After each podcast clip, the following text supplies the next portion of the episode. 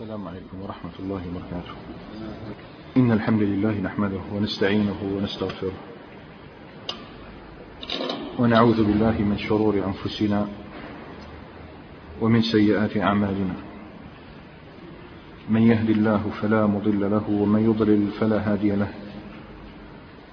وأشهد أن لا إله إلا الله وحده لا شريك له وأشهد أن محمدا عبده ورسوله وصفيه من خلقه وخليله. صلى الله عليه وعلى آله وصحبه وسلم تسليما كثيرا إلى يوم الدين. أما بعد فقد انتهى بنا المجلس الأخير في دراسة سيرة النبي عليه الصلاة والسلام إلى بيعة الرضوان وإنما سميت بيعة الرضوان بذلك من أجل قوله سبحانه وتعالى لقد رضي الله عن المؤمنين إذ يبايعونك تحت الشجرة. فرأينا كيف تمت تلكم البيعة وكانت بألفاظ مختلفة فمنها من بايع على الصبر ومنهم من بايع على عدم الفرار ومنهم من بايع على الموت. المهم كل تلك الألفاظ كانت تدل على شيء واحد وهو الثبات إما يكون وراء ذلك النصر أو الشهادة. وكان سبب إثارة البيعة على الموت هو شيوع خبر مقتل عثمان رضي الله تعالى عنه.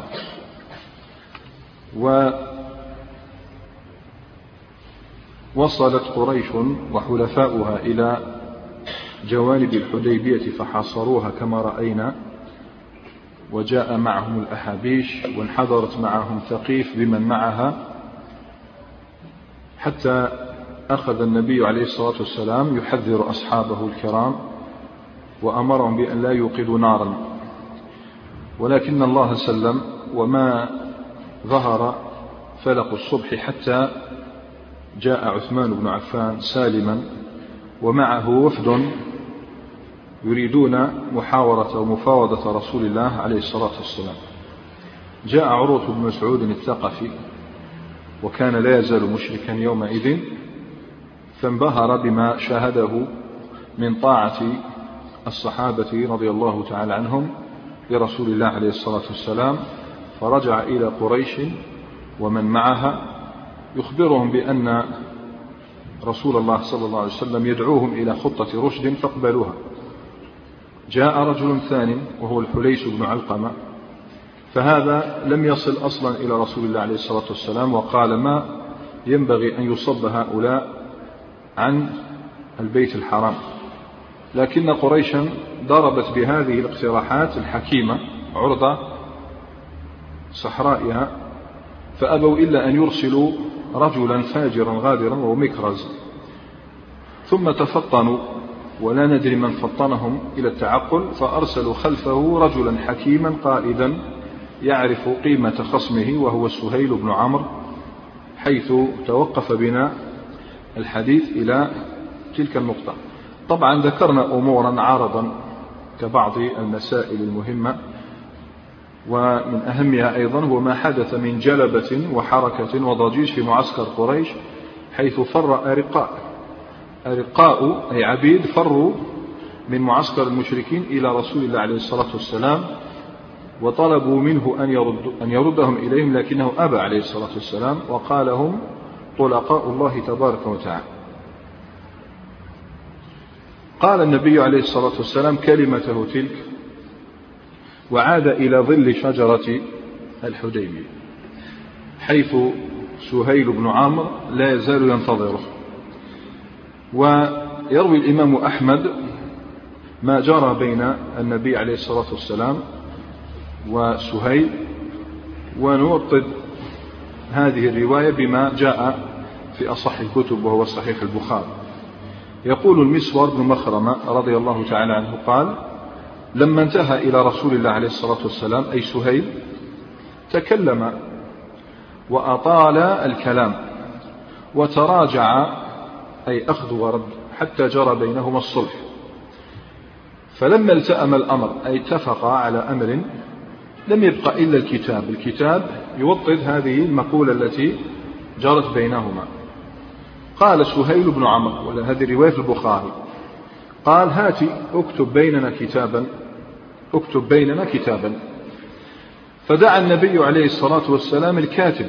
جاءت رواية أخرى تبين أن كاتب يومئذ كاتب الحديبية كان علي بن أبي طالب رضي الله تعالى عنه. فقال النبي عليه الصلاة والسلام أنه لابد أن يكون الكاتب أيضا محل ثقة لا يكتب شيئا لم يقل له أو لم يؤمر به لابد يكون ثقة ويفهم مدارك الألفاظ ومعانيها وغير ذلك. فبدأ الرسول عليه الصلاة والسلام يملي على علي بن أبي طالب ما يكتبه فقال اكتب بسم الله الرحمن الرحيم. وخير ما يبتدئ به المسلم كلامه هو البسملة بسم الله الرحمن الرحيم. فقال سهيل أما الرحمن فوالله ما أدري ما هو. أما الرحمن فلا أدري ما هو. فإنهم كانوا ينكرون أسماء الله تبارك وتعالى التي تسمى بها. حتى قال المولى تبارك وتعالى قل ادعوا الله أو ادعوا الرحمن. أي ما تدعو فله الأسماء الحسنى. ولكن اكتب باسمك اللهم. هذه الجرأة التي لدى سهيل وغيره. ربما كانت من أجل شجاعة فإن هذا الرجل كان قائدا حكيما كان لا يزال مشركا لكنه كان قائدا حكيما وشجاعا. ربما عن جرأة وقوة وشجاعة أو ربما عن استفزاز ربما عن استفزاز. والداعي إلى هذا الاستفزاز أنه لا يريد أن يجرى صلح. ربما المهم كانت جرأة وكان استفزاز يؤدي بأي مخلوق إلا من اعتصم بالوحي يؤدي به إلى نبذ كل ما سيقال. فبدأ يستفز رسول الله صلى الله عليه وسلم والأنبياء ما اختارهم الله تبارك وتعالى إلا لأنهم أصحاب حكمة وأصحاب تعقل. وهذا قد جرى وتحدثنا عنه فيما سبق يوم جرت البيعة في مكة للهجرة. رأينا كيف قال من أسلم يومئذ لو أمرتنا يا رسول الله صلى الله عليه وسلم لنزلنا على أهل منى كانوا في شهر ذي الحجة. لنزلنا على أهل منى فقتلناهم. النبي عليه الصلاة والسلام قال لا لم أمر بذلك. يعني وقت الحماس المفروض القائد الحكيم يتعقل ويعقل غيره كما كان موسى عليه السلام كما كان يوشع بن نون الذين طلبوا بأن يبعث الله تعالى لهم ملكا يقاتلون في سبيل الله. هنا لم يجري معهم في حماسهم بل عقلهم وأمرهم بالحكمة. النبي عليه الصلاة والسلام خير مثال على ذلك فقال اكتب باسم باسمك اللهم. وفي الحقيقة باسمك اللهم لا تنافي بسم الله الرحمن الرحيم. النبي صلى الله عليه وسلم لم يؤمر بمعصية. لما نقرأ هذا الصلح ليست هناك معصية لله تعالى. ما دام ما فيش معصية يتذكر ما قاله من قبل والله لا يدعوني إلى خطة رشد يعظمون, في يعظمون فيها حرمات الله إلا أعطيتم إياه ما دام يأمروني بشيء ليس فيه اصطدام مع الشرع الحكيم مع حرمات الله عز وجل أعطيهم إياها. باسمك اللهم فيها شيء ما فيها شيء. حتى إحنا من أذكارنا إذا أتينا إذا أتينا مضاجعنا نقول باسمك اللهم أحي وأموت. فباسمك اللهم ما فيها شيء. النبي عليه الصلاة والسلام قال له اكتب باسمك اللهم. فقال المسلمون والله لا نكتبها إلا بسم الله الرحمن الرحيم. يعني ما يجيش سهيل بن عمرو الذي يتحكم فينا. الرسول عليه الصلاة والسلام نظر إليهم وقال لعلي اكتب باسمك اللهم. ما فيهاش معصية. ثم قال رسول الله عليه الصلاة والسلام يعني فر من هذا الاستفزاز الأول. فقال لعلي بن أبي طالب هذا ما قاضى عليه محمد رسول الله عليه الصلاة والسلام سهيل بن عمرو. قاطعه سهيل بن عمرو فقال له والله لو كنا نعلم أنك رسول الله صلى الله عليه وسلم ما صددناك عن البيت. ولا قتلناك. كان كنا نعرف أنك نبي ما قتلناك وما منعناك من العمرة. ولكن اكتب محمد بن عبد الله. فقال النبي عليه الصلاة والسلام والله إني لرسول الله. وإن كذبتموني اكتب محمد بن عبد الله. اكتب معلش. هل هناك معصية عندما ما يكتبش محمد رسول الله؟ لا ما فيش معصية. اكتب محمد بن عبد الله. اكتب محمد بن عبد الله. لا يدعوني إلى خطة رشد يعظمون فيها حرمات الله إلا أجبتهم لا. فقال لعلي بن أبي طالب رضي الله تعالى امحوا رسول الله صلى الله عليه وسلم.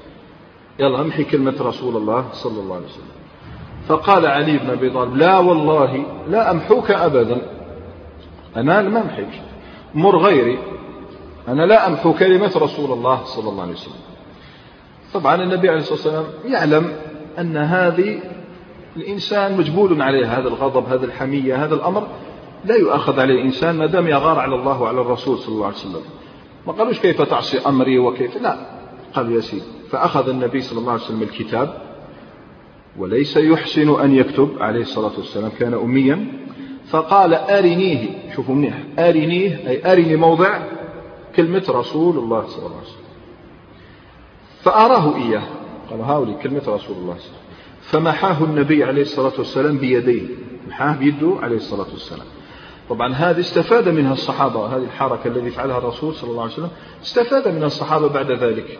لما خرج آه، الخوارج على علي بن أبي طالب واحتموا بحروراء مكان يدعى حروراء وبه لقبوا الحرورية جاء ابن عباس رضي الله تعالى عنه وكانوا اثنتا عشرة ألفا اثني عشر ألفا اثناشر ألف خارجي في ذلك المكان فذهب ابن عباس يناظرهم ويعلمهم ويقيمهم الحجة فقال ما تنكرون على علي بن أبي طالب؟ قال هو كافر. ما حجتكم؟ قالوا ثلاث أشياء. حكم الرجال لأنه لما حدثت الفتنة بين معاوية رضي الله تعالى عنه وعلي بن أبي طالب حكموا رجلين عمرو بن العاص وأبا موسى الأشعري. في شيء تحكم رجلين؟ ما في. حكماء عقلاء. حكم الرجال والله تعالى يقول إن الحكم إلا لله. زد. ومحى أمير المؤمنين. قالوا ما تسمونيش أمير المؤمنين. علي بن أبي طالب كان يأبى أن يسمى بأمير المؤمنين. قالوا فإن لم يكن أمير المؤمنين فهو أمير الكافرين. زد ثالثة لماذا يقاتل عائشة؟ إن كفرها إن استحل دمها فقد كفرها. وإن لم يكفر لماذا لا يغنمها؟ لماذا لا يسبيها؟ يعني متناقض. كأنهم يرمون علي بن أبي طالب بالتناقض. يعني لما قاتل الصف, الصف الذي فيه عائشة رضي الله لماذا لم يسبي هؤلاء القتلة المؤمنين؟ لماذا لم يسبيهم قال لأنهم مؤمنون إذا كانوا مؤمنين لماذا تقاتلهم هم. ابن عباس رضي الله تعالى عنه سمع قال هذا ما عندكم؟ قالوا هذا ما عندنا. قال أما تحكيم الرجال فقد قال الله تعالى يا أيها الذين آمنوا لا تقتلوا الصيد وأنتم حرم. ومن قتل منكم متعمدا فجزاء مثل ما قتل من النعم يحكم به ذو عدل منكم. يحكم به ذو عدل منكم. جيب زوج مختصين في الفقه يقولوا لك شحال الفدية تاعك إذا قتلت صيد وأنت محرم زوج مختصين في الفقه. قال أنا قتلت غزال واش علي فدية؟ أتحكمون رجلين في في دم أرنب ولا تحكمونه في دماء المسلمين؟ وقال الله عز وجل إن خفتم شقاق بينهما فبعثوا حكما من أهلي وحكما من أهلها أتحكمون الرجال في بضع امرأة ولا تحكمونه في دماء المسلمين؟ فبهتوا أما الأمر الثاني إن محى أمير علي بن أبي طالب أمير المؤمنين فقد محى محمدا صلى الله عليه وسلم. مش محى رسول الله صلى الله عليه وسلم. محى كلمة رسول الله صلى الله عليه وسلم. إذا فله أسوة. يعني هذا لا يكفر به مثله أما قولكم لماذا لم يسبي ويغنم المسلمين الذين هم في صف معاوية أتحبون أن يسبي علي بن أبي طالب أمكم أم المؤمنين؟ فرجع معه ألفان. رجع معه ألفان وتابوا إلى الله تبارك وتعالى.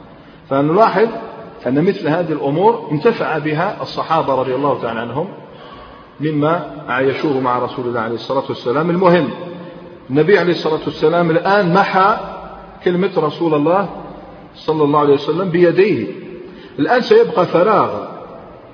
سيبقى فراغ هذا ما تصالح أو ما قاضى عليه محمد رسول الله صلى الله عليه وسلم سهيل بن عمرو. فيه فراغ الآن. وش هو الفراغ خلاه كلمة رسول الله صلى الله عليه وسلم. عندئذ بعد ما محى الرسول عليه الصلاة والسلام كلمة رسول الله صلى الله عليه وسلم رأى الجميع من حضر. كانوا حول الشجرة. رأى الجميع شيئا لم يعرفوه من قبل عن رسول الله عليه الصلاة والسلام. شيء جديد في شخصية الرسول عليه الصلاة والسلام.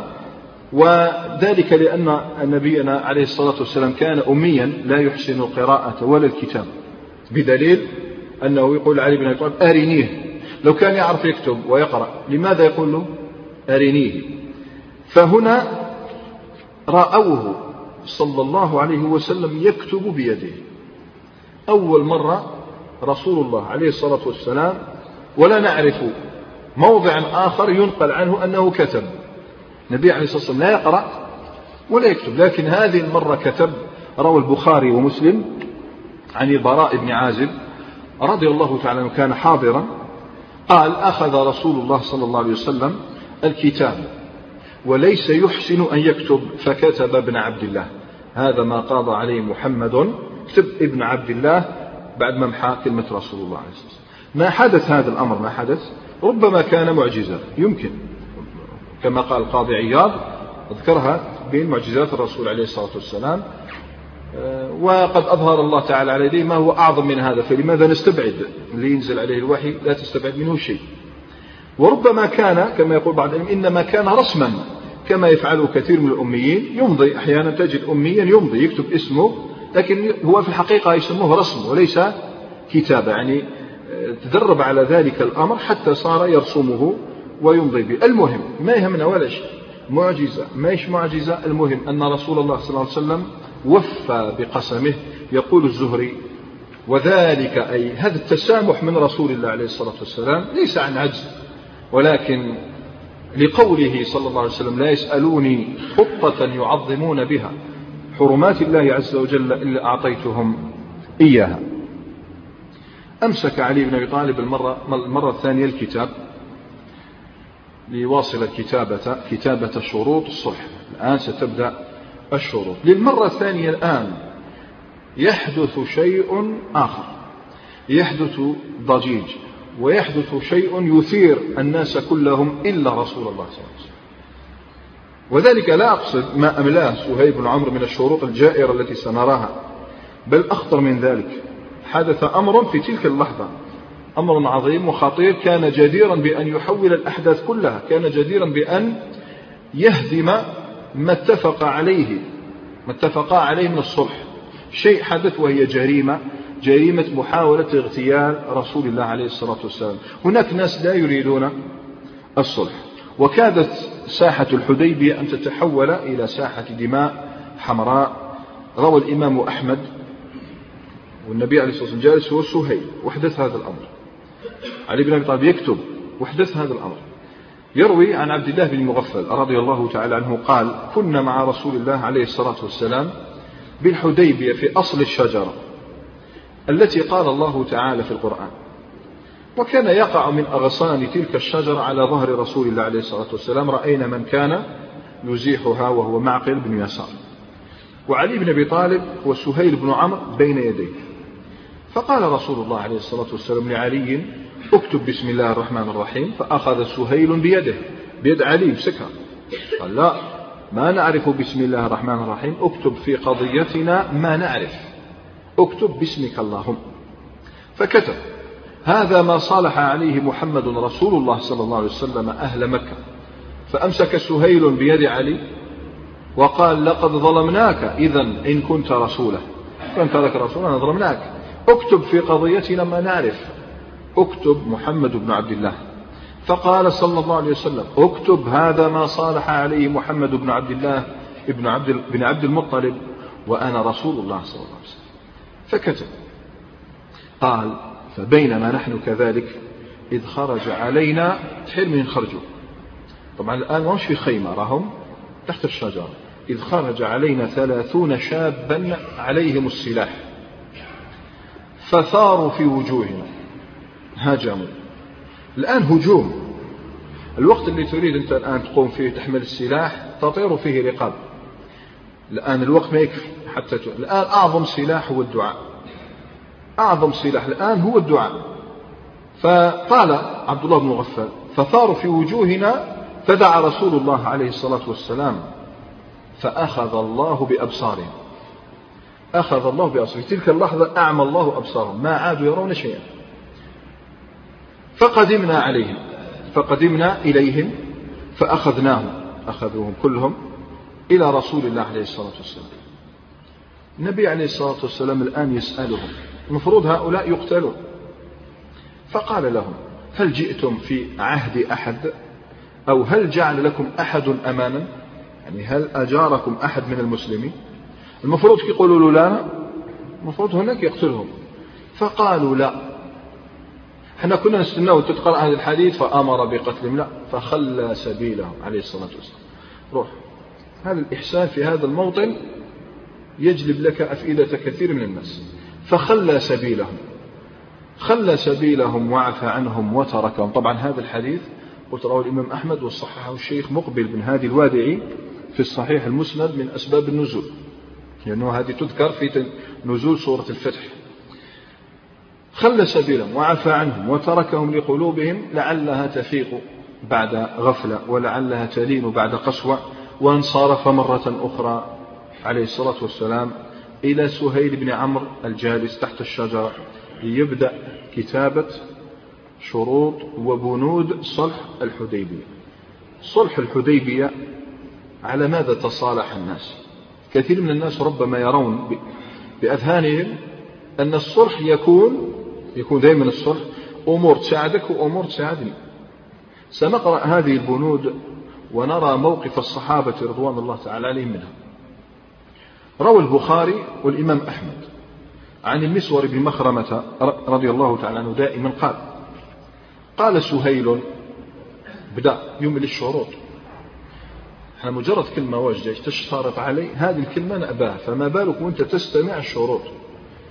لو يجيك الآن إنسان يا أخي أنا نجي معك بصاحب الشرط غير يقول بشرط تعطيه وش تكون أنت؟ باش تشترط. فما بالك وأنت تستمع إلى هذه الشروط؟ شروط في الحقيقة جائرة جدا. لا يحتملها إلا صاحب وحي. الإنسان الذي يدعن للوحي. يمشي مع قول الله وقول الرسول عليه الصلاة والسلام. الذي يسلم أمره لأهل الحل والعقد. يقول اكتب. أنا علي بن أبي طالب سيكتب. هذا ما اصطلح عليه محمد بن عبد الله وسهيل بن عمرو على. أولا وضع الحرب عشر سنين. تضع الحرب أوزارها عشر سنين. يأمن فيها الناس ويكف بعضهم عن بعض. يأمن فيها الناس ويكف بعضهم عن بعض. نعمة. ثانيا هذا البند الثاني أنه من أتى رسول الله عليه الصلاة والسلام من رجل من أصحابه بغير إذنه بغير إذن وليه رده عليه مثلا المستضعفون الذين الآن بمكة أحيانا يهربوا شفنا أحيانا يهرب واحد منهم. ليهرب من مكة؟ إلى رسول الله عليه الصلاة والسلام يرده عليهم يرجع يقول ارجع قريش. ماشي.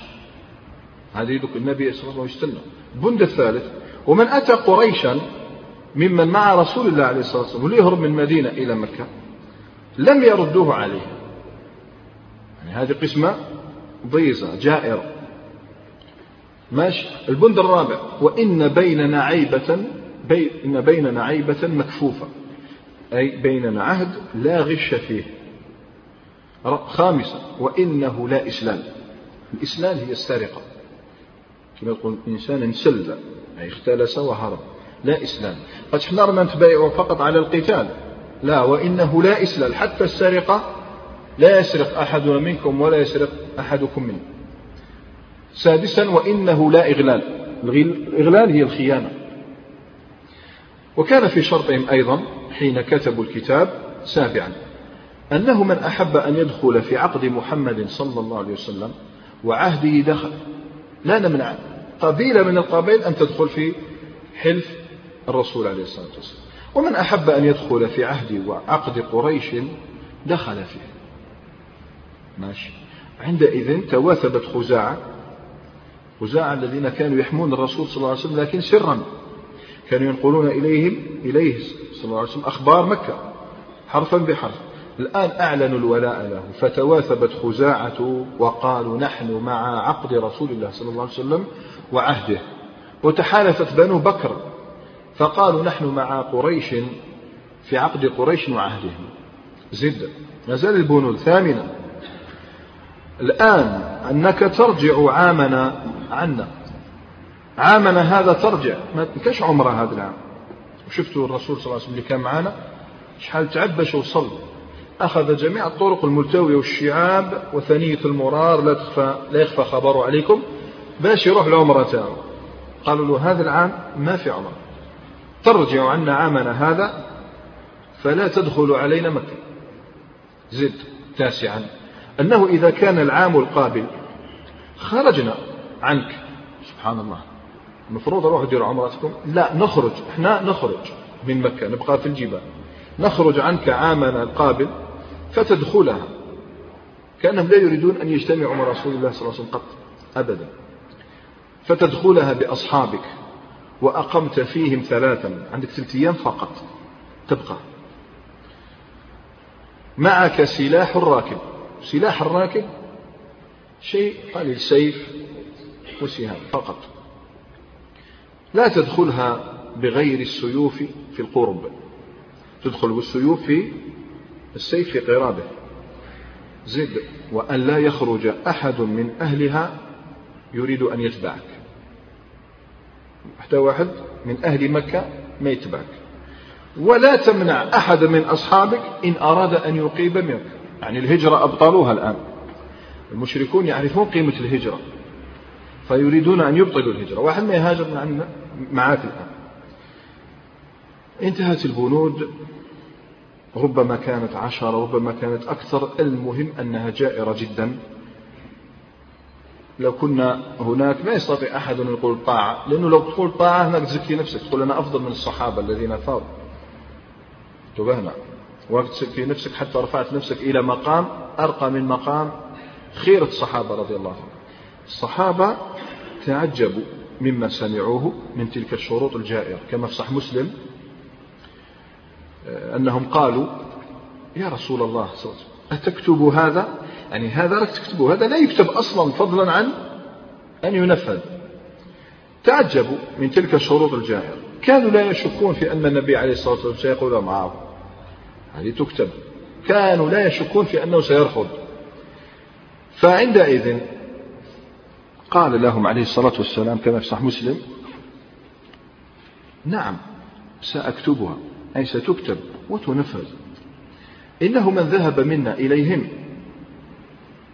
فأبعده الله. اللي يروح من مكة من المدينة إلى مكة؟ هارب وش ندير به؟ لماذا يعيدوه لنا؟ لا أريده. أبعده الله. ومن جاءنا منهم فارا. فسيجعل الله له فرجا ومخرجا.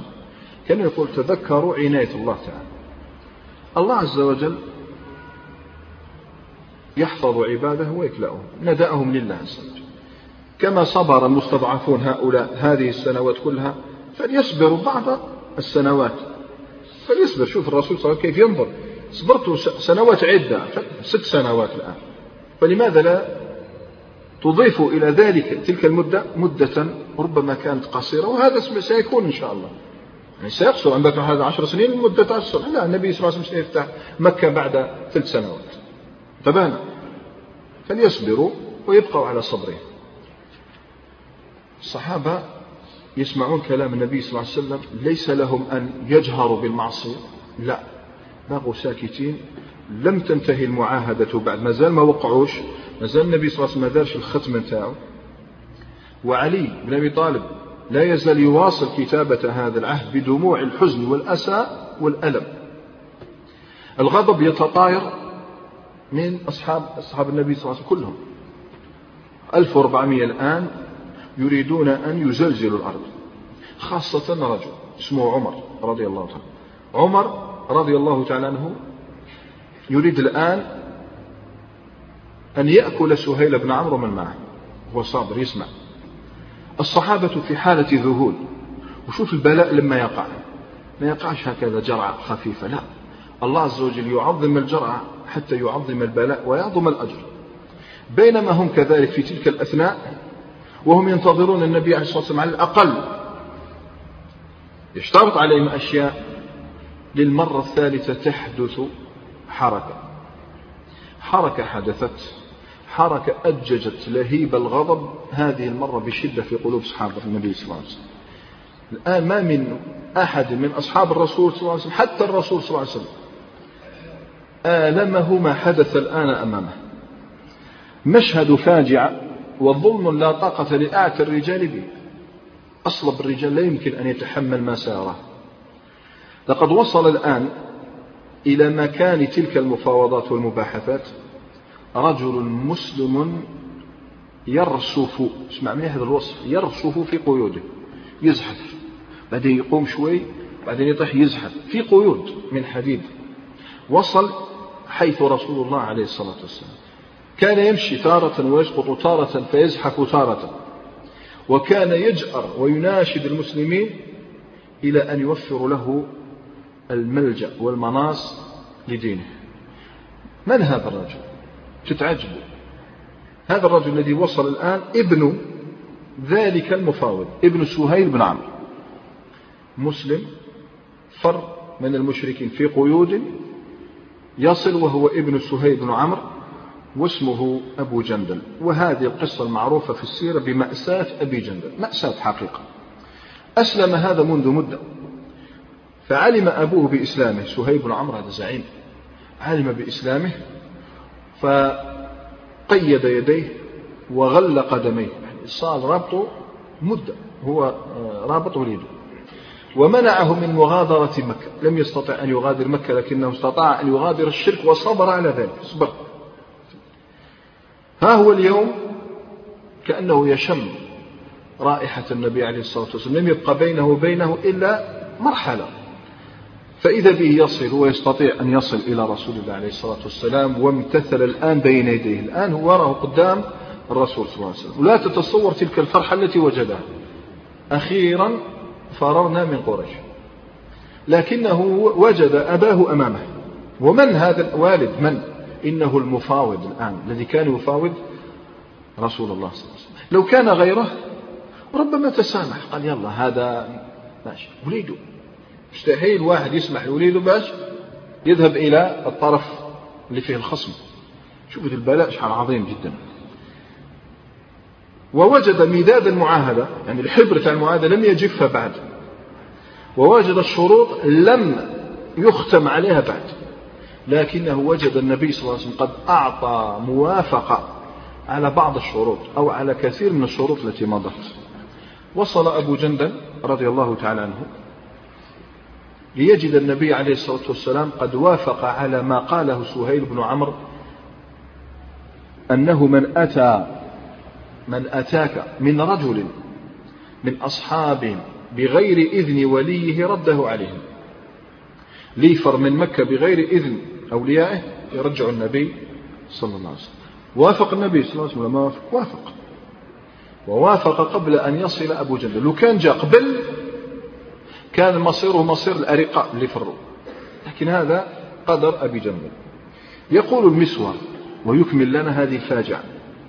قال المسلمون عندما سمعوا هذا البند سبحان الله كيف يرد, يرد إلى المشركين وقد جاء مسلما؟ فبينما هم كذلك إذ دخل أبو جندل ابن سهيل بن عمرو يرسف في قيوده وقد خرج من أسفل مكة حتى رمى بنفسه بين أظهر المسلمين. رمى نفسه بين أظهر المسلمين. فقال سهيل هذا يا محمد أول ما أقاضيك عليه أن ترده هذا أول واحد ترده فقال النبي صلى الله عليه وسلم شوف لين إنا لم نقضي الكتاب بعد ما زال يعني ما ختمناش على الكتاب. شوف. شوف الغطرسة فقال والله إذا لا أصالحك على شيء أبدا. فين إحنا؟ دز معاهم يلا. صح؟ لا النبي صلى الله عليه وسلم ينظر. ما بقاتش مدة. أعطوني مدة ندعو فيها إلى الله. ربما أصل إلى مكة بعد سنوات ويفرج مو بس عن أبي جندل عن غير أبي جندل. فلما رأى سهيل أبا جندل قام فضرب وجهه. ثم قال يا محمد عليه الصلاة والسلام. قد لجت القضية خلاص اختمنا قد لجت القضية بيني وبينك قبل أن يأتيك هذا. فقال عليه الصلاة والسلام صدقت الرسول صلى الله عليه وسلم لا يخون. الرسول يخمم البعيد عليه الصلاة والسلام. ما دام فيه شبهة داخل خيانة مذكرين قصة غزوة بدر.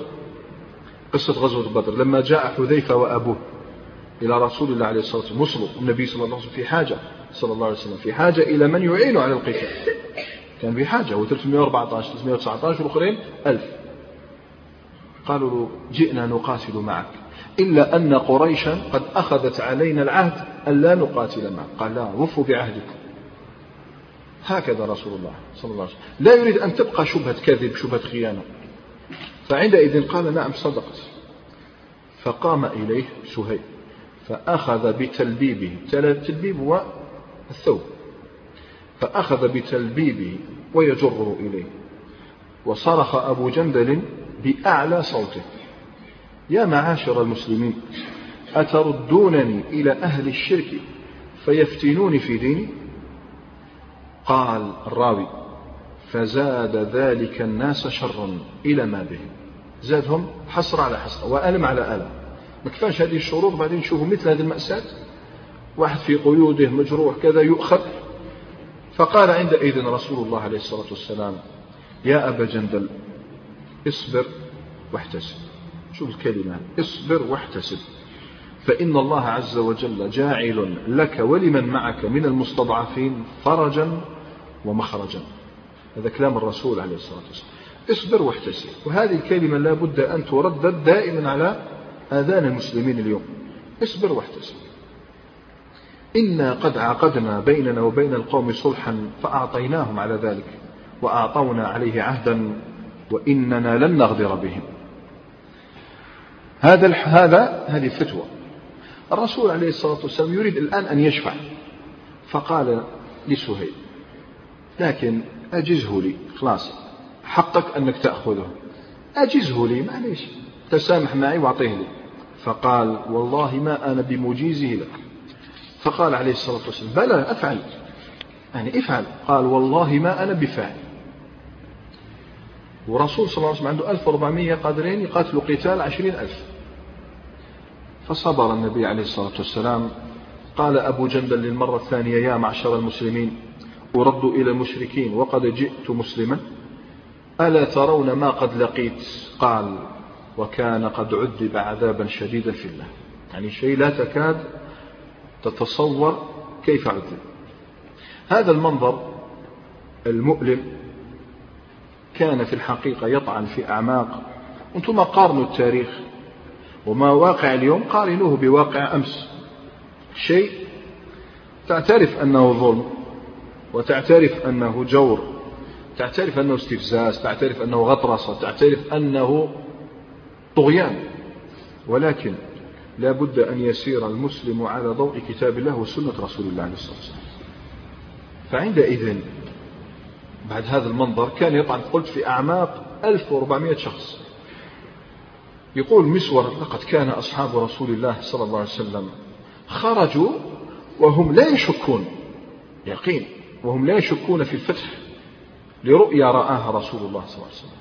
فلما رأوا ما رأوا من الصلح والرجوع سيرجعون إلى المدينة وما تحمل رسول الله صلى الله عليه وسلم الآن يشعرون بألم في صدر الرسول صلى الله عليه وسلم. ربما هذا الغضب من أجله عليه الصلاة والسلام. يعلمون أنه الآن يتعصر ألما.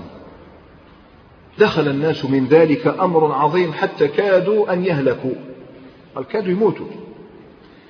ولم تكن هذه الآلام في صدر أحد كما كان في صدر عمر بن الخطاب. فلم يشعر. عمر الخطاب هكذا قاعد يشوف فبدينه النبي صلى الله عليه وسلم هنا هنا فاهم عمر الخطاب فاهم جدا. فلم يشعر حتى وجد نفسه أمام أبي جندل. وباباه يكركر فيه كما إحنا نقول جاب هاك وهذاك يصرخ يا معشر المسلمين. عمر الخطاب دنا له شوف بلا ما يفيق حتى واحد. تحرك عمر نحوه. يقول المسور فوثب إليه عمر. فجعل يمشي إلى جنبه. شوف عمر ذكاء. فجعل يمشي إلى جنبه. وهو يقول أنا متخيل لكن لا شك أنه وضع يده عليه. اصبر يا أبا جندل فإنما هم مشركون وإنما دم أحدهم دم كلب. دمهم دم كلب. يعني قادرين دوك نقتلوهم. قال وهو يدني قائم سيفه منه. عمر الخطاب يهضر مع اصبر واحتسب يعطي له السيف. لا يعني هكذا. اصبر واحتسب ويعطي له السيف. يدنيه ليه؟ ما يقدرش يمده مباشرة خاش عنده معه يعني خرجوا له باش يرفد. يقول قال عمر بعد ذلك قال رجوت أن يأخذ السيف فيضرب به أباه. أعطي يعني مباشرة. قال كنت أتمنى أن عنده الحق. وش؟ لست أنا الذي أعطيته السيف. ليس النبي صلى الله عليه وسلم هو الذي أمر. هو هرب استعان بنفسه على غيره. قال ولكن ضن الرجل أي بخل بأبيه. ما يقتل أباه ضن الرجل بأبيه ونفذت القضية. حكم الله. قضاء صراع. كان عمر قلت يريد من أبي جندل أن يأخذ السيف ويجهز به على أبيه وينطلق فارا بدينه من أسره دون مساعدة أحد المسلمين فلا لوم على أحد من الصحابة ولا على رسول الله عليه الصلاة والسلام. لكن أبا جندل لم يفعل. ما قتل أباه وما فر. فطار صواب عمر أكثر مما كان عليه الآن توجه نحو رسول الله عليه الصلاة والسلام. سهيل ودي سهيل ودي أبا جندل النبي عليه الصلاة والسلام هناك. لا شك أنه أعظم الناس الآن تألما. الحكمة لا تنافي أن الإنسان يتوجع. فذهب إليه عمر. فقال أتيت النبي عليه الصلاة والسلام فقلت ألست نبي الله حقا؟ فقال عليه الصلاة والسلام بلى. قلت ألسنا على الحق وعدونا على الباطل؟ أو لسنا بالمسلمين وهم المشركين؟ فقال عليه الصلاة والسلام بلى. قلت فلما نعطي الدنية في ديننا؟ أي لماذا نرضى بالذل في ديننا؟ فقال عليه الصلاة والسلام إني رسول الله صلى الله عليه وسلم. يعني أمر هذا من عند الله. إني رسول الله صلى الله عليه وسلم. ولست أعصيه وهو ناصري. لا تظن هذا من وراء هذا النصر. أنا عبد الله ورسوله ولن أخالف أمره ولن يضيعني كما يقول الإمام الشاطبي واعلم أن النجاة وأن الهلاك في اتباع السنة هو النجاة. كي تموت على جال السنة على جال الدين هذه هي النجاة. حيث ظن الناس أنه هلاك أنت دير بالك أنها نجاة. عمر الخطاب عبد اقتنع فقال له أوليس كنت تحدثنا أننا سنأتي البيت فنطوف به؟ فقال عليه الصلاة والسلام بلى أفأخبرتك أننا نأتيه العام؟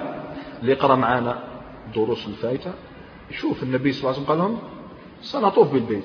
ما قالوش هذا العام. أفأخبرتك أننا سنأتيه العام؟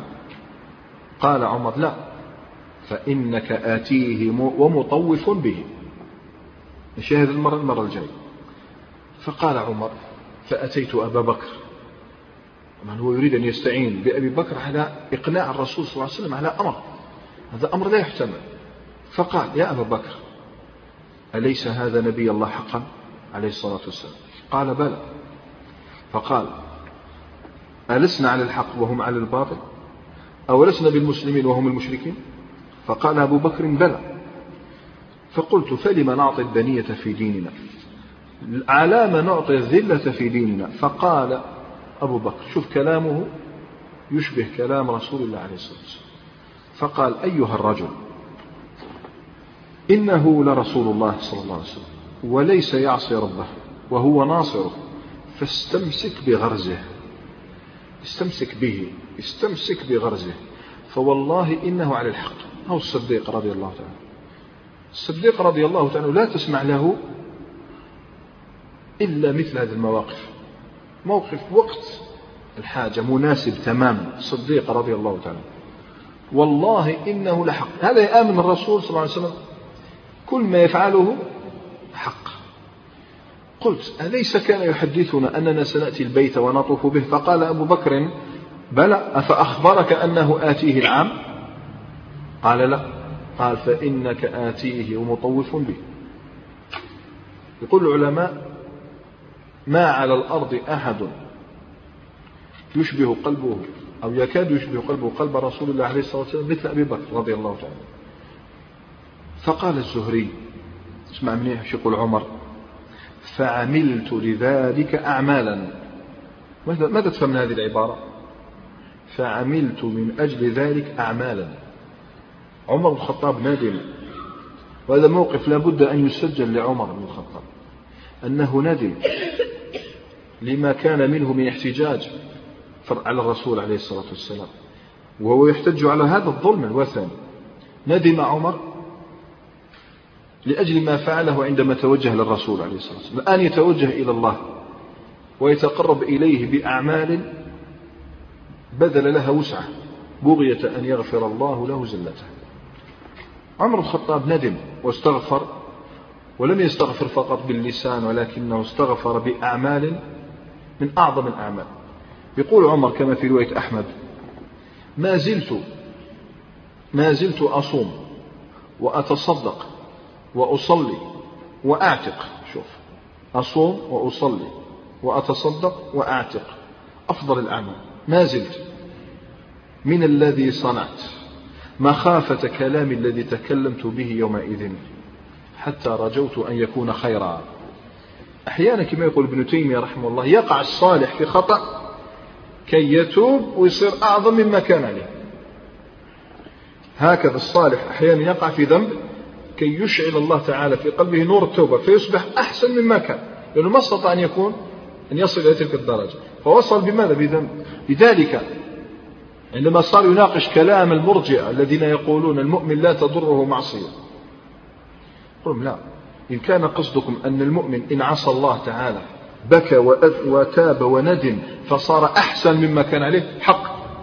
المؤمن لا تضره معصية أما إن كان قصدكم أن المؤمن مهما فعل لا تضره فهذا باطل وصار يرد عليه. هكذا عمر بن الخطاب رضي الله تعالى عنه وكل شيء الآن خلاص سهيل غاب عن الأعين أبو جندل بصراخه غاب عن الآذان انتهى كل شيء.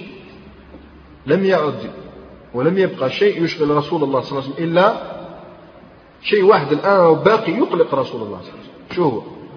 تحلل. هو محرم الآن. لن يذهب إلى عمرة لا يدخل مكة. يبقى عام كامل هو هكذا. لا. الآن لابد أن يعود إلى المدينة وباش يعود للمدينة لا يحل.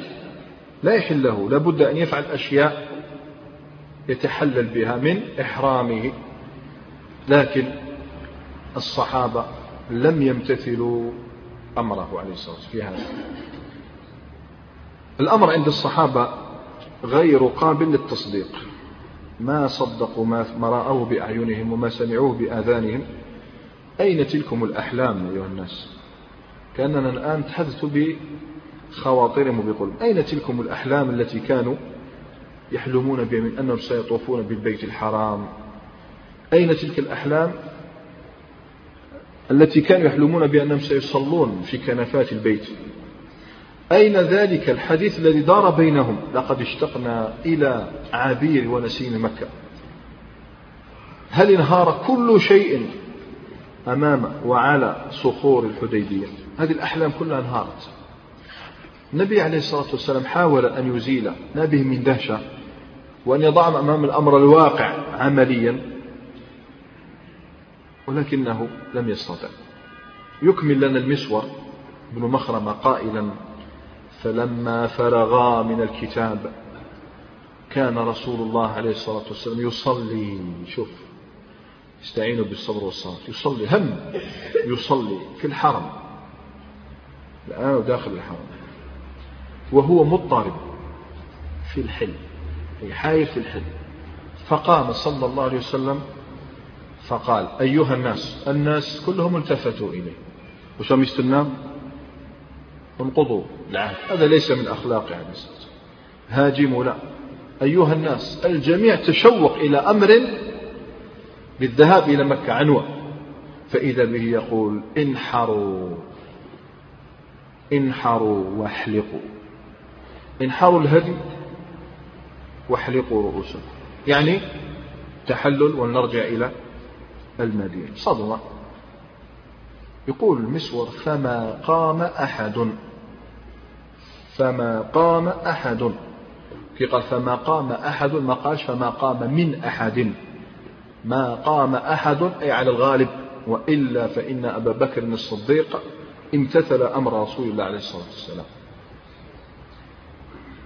فما قام من فما قام أحد. ثم عاد فقال أيها الناس انحاروا واحلقوا فما قام رجل. ثم أعاد أيها الناس انحاروا واحلقوا فما قام رجل. صوروا الآن نفسية رسول الله صلى الله عليه وسلم. لا يقوم أحد. لا شك أنه حزن لذلك. فذهب إلى زوجه أم سلمة التي وقعت عليها القرعة في تلك الغزوة.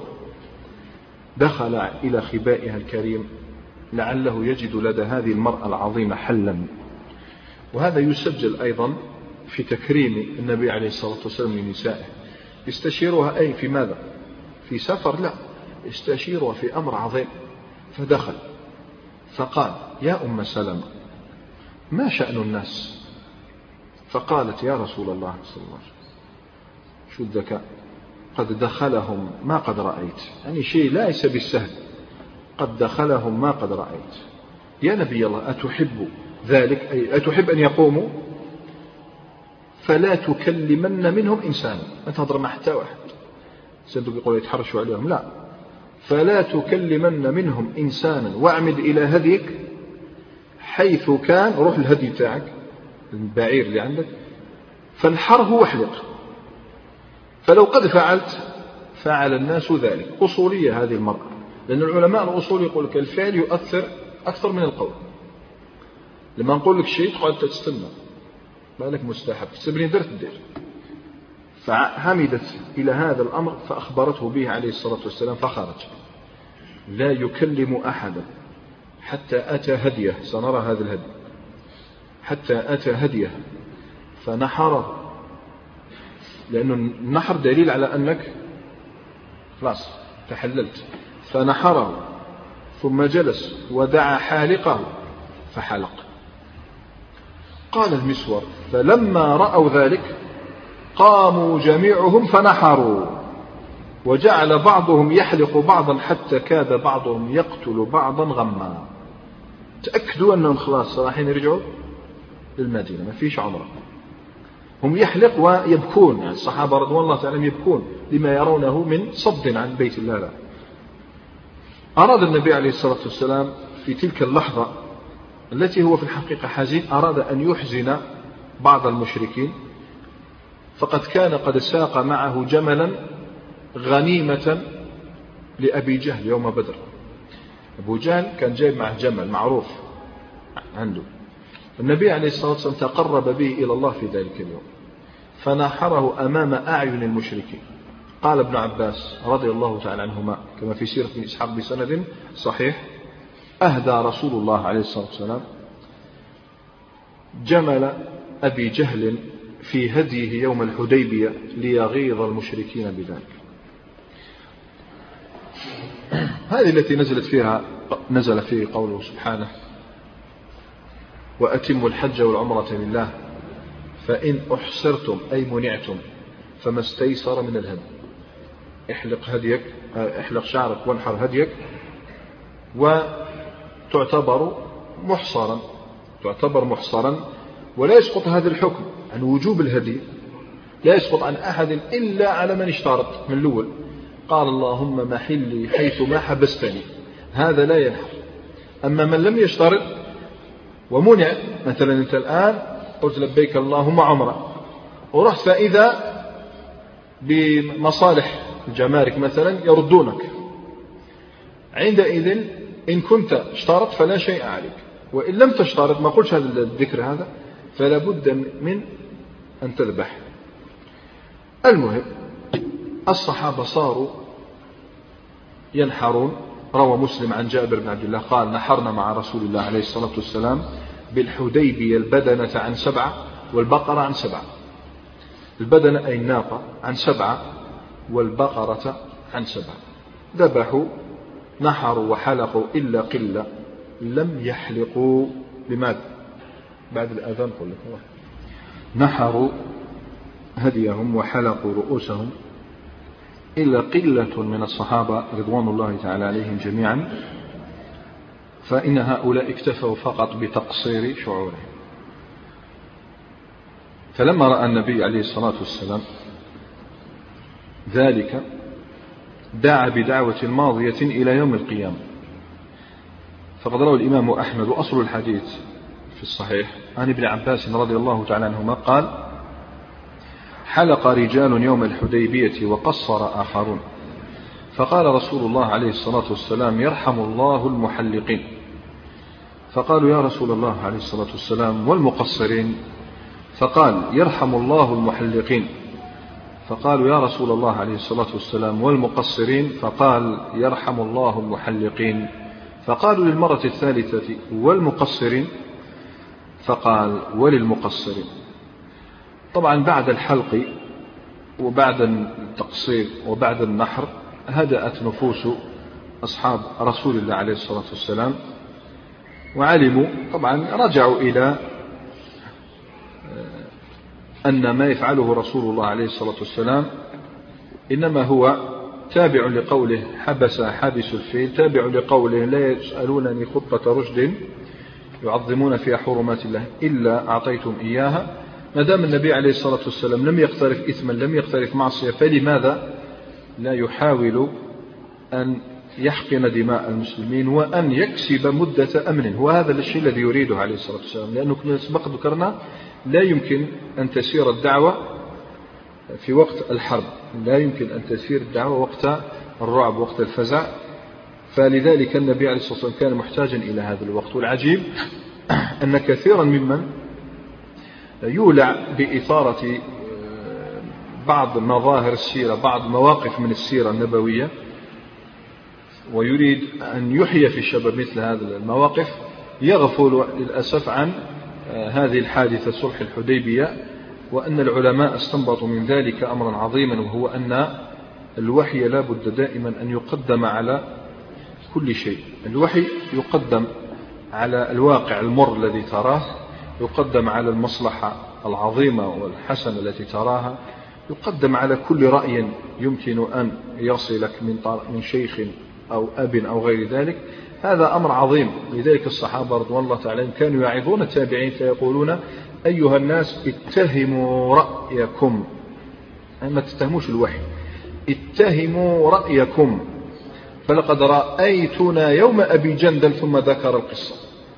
كلنا يعني غضبنا كلنا ثرنا لكن كان من وراء ذلك فتح عظيم.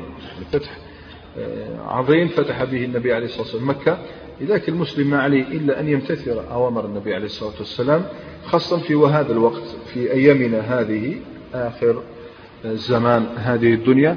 لا شك أن كثيرا من الأمور التي تحزن المسلمين يرونها بأعينهم لكن للأسف لا يأتون الحلول من أبوابها ولا يضعون الأشياء في نصابها فتراهم يعني يخبطون خبط عشواء. واقع أليم نعم لا بد أن تعترف. واقع أليم واقع مرير لكن هذا الحل.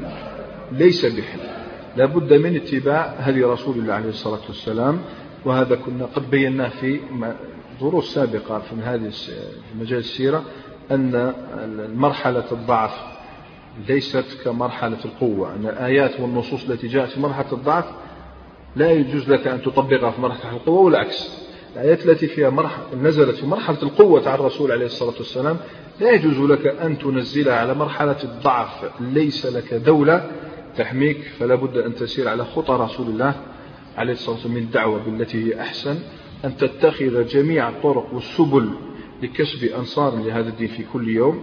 وما ذهب بالدعوة لا يرجع إلا بالدعوة. الشيء الذي يذهب بالغزو الفكري والله طيب الاسم ما تجيبه إلا بغزو فكري آخر غزو صحيح.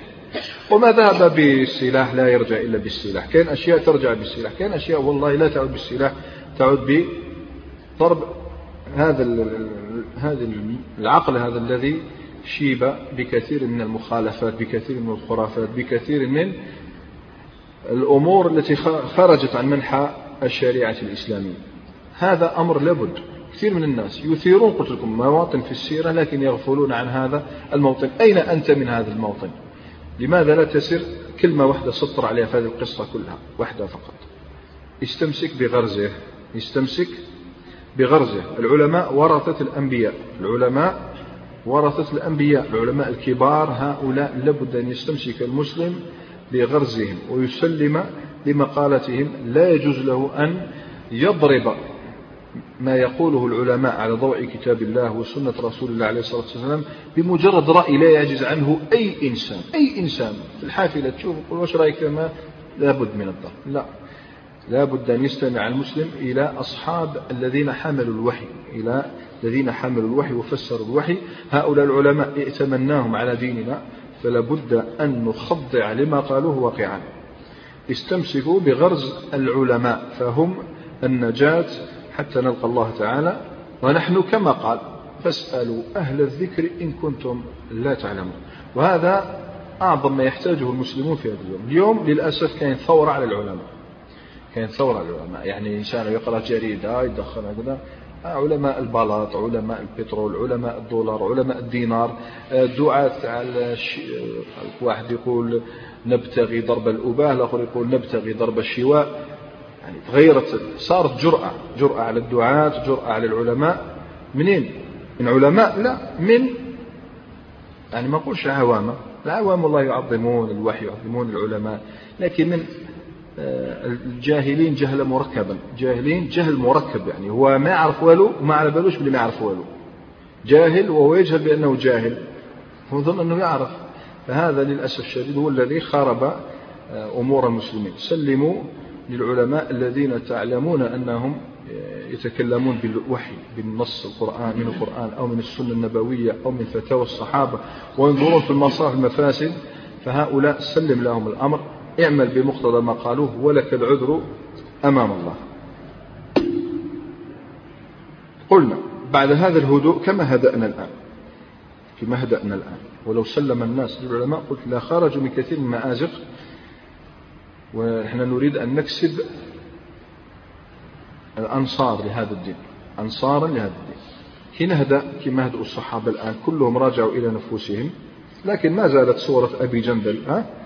ما زالت صورة أبي جندل أمام أعينهم لا ينسى مصير المسلمين في شتى البقاع ويعمل لكي يرفع الله تعالى عنهم ما به من ضر. علموا أن هناك آخرين لا يزالون مأسورين. هذا أبو جندل كما نقول مجرد مجرد هذا مثال. علموا أن هناك آخرين من بين هؤلاء أسد من أسود الله تبارك وتعالى وهو رجل يعرف بأبي بصير.